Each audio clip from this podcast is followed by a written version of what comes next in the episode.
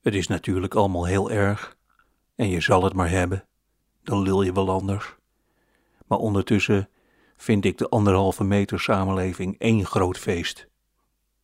Ik had het graag zonder ziekte gezien. Maar als ik eerlijk ben, ik droom al driekwart leven van anderhalve meter afstand. Waar dan ook.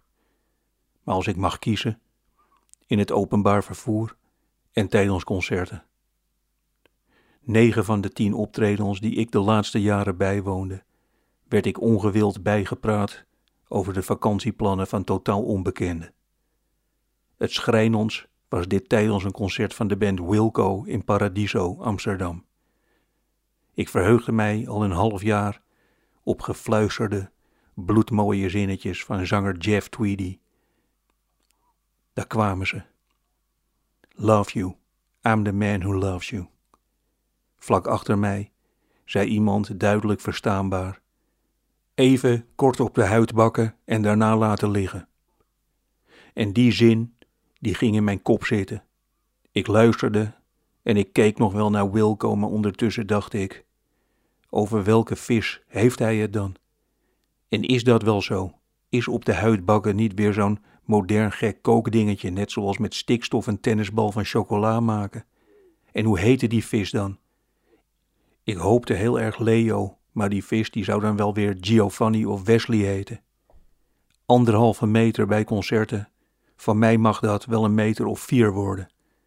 Lowlands-directeur Erik van Eerdenburg denkt daar heel anders over. In een Parool-interview zegt hij: wij mensen zijn knuffeldieren, we willen bij elkaar zijn, dat zit in onze genen.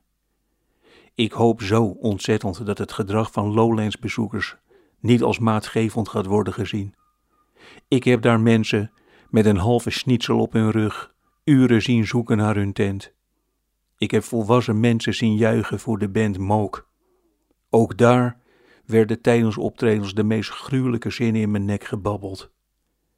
Een korte bloemlezing, steeds met de band erbij. Schilderijen van dieren, maar dan dat ze op mensen lijken, dat vind ik mooi. Arcade Fire. Ik zit eraan te denken om iets te gaan doen in de resource fulfillment. The Prodigy. Voel je me lul? Grace Jones.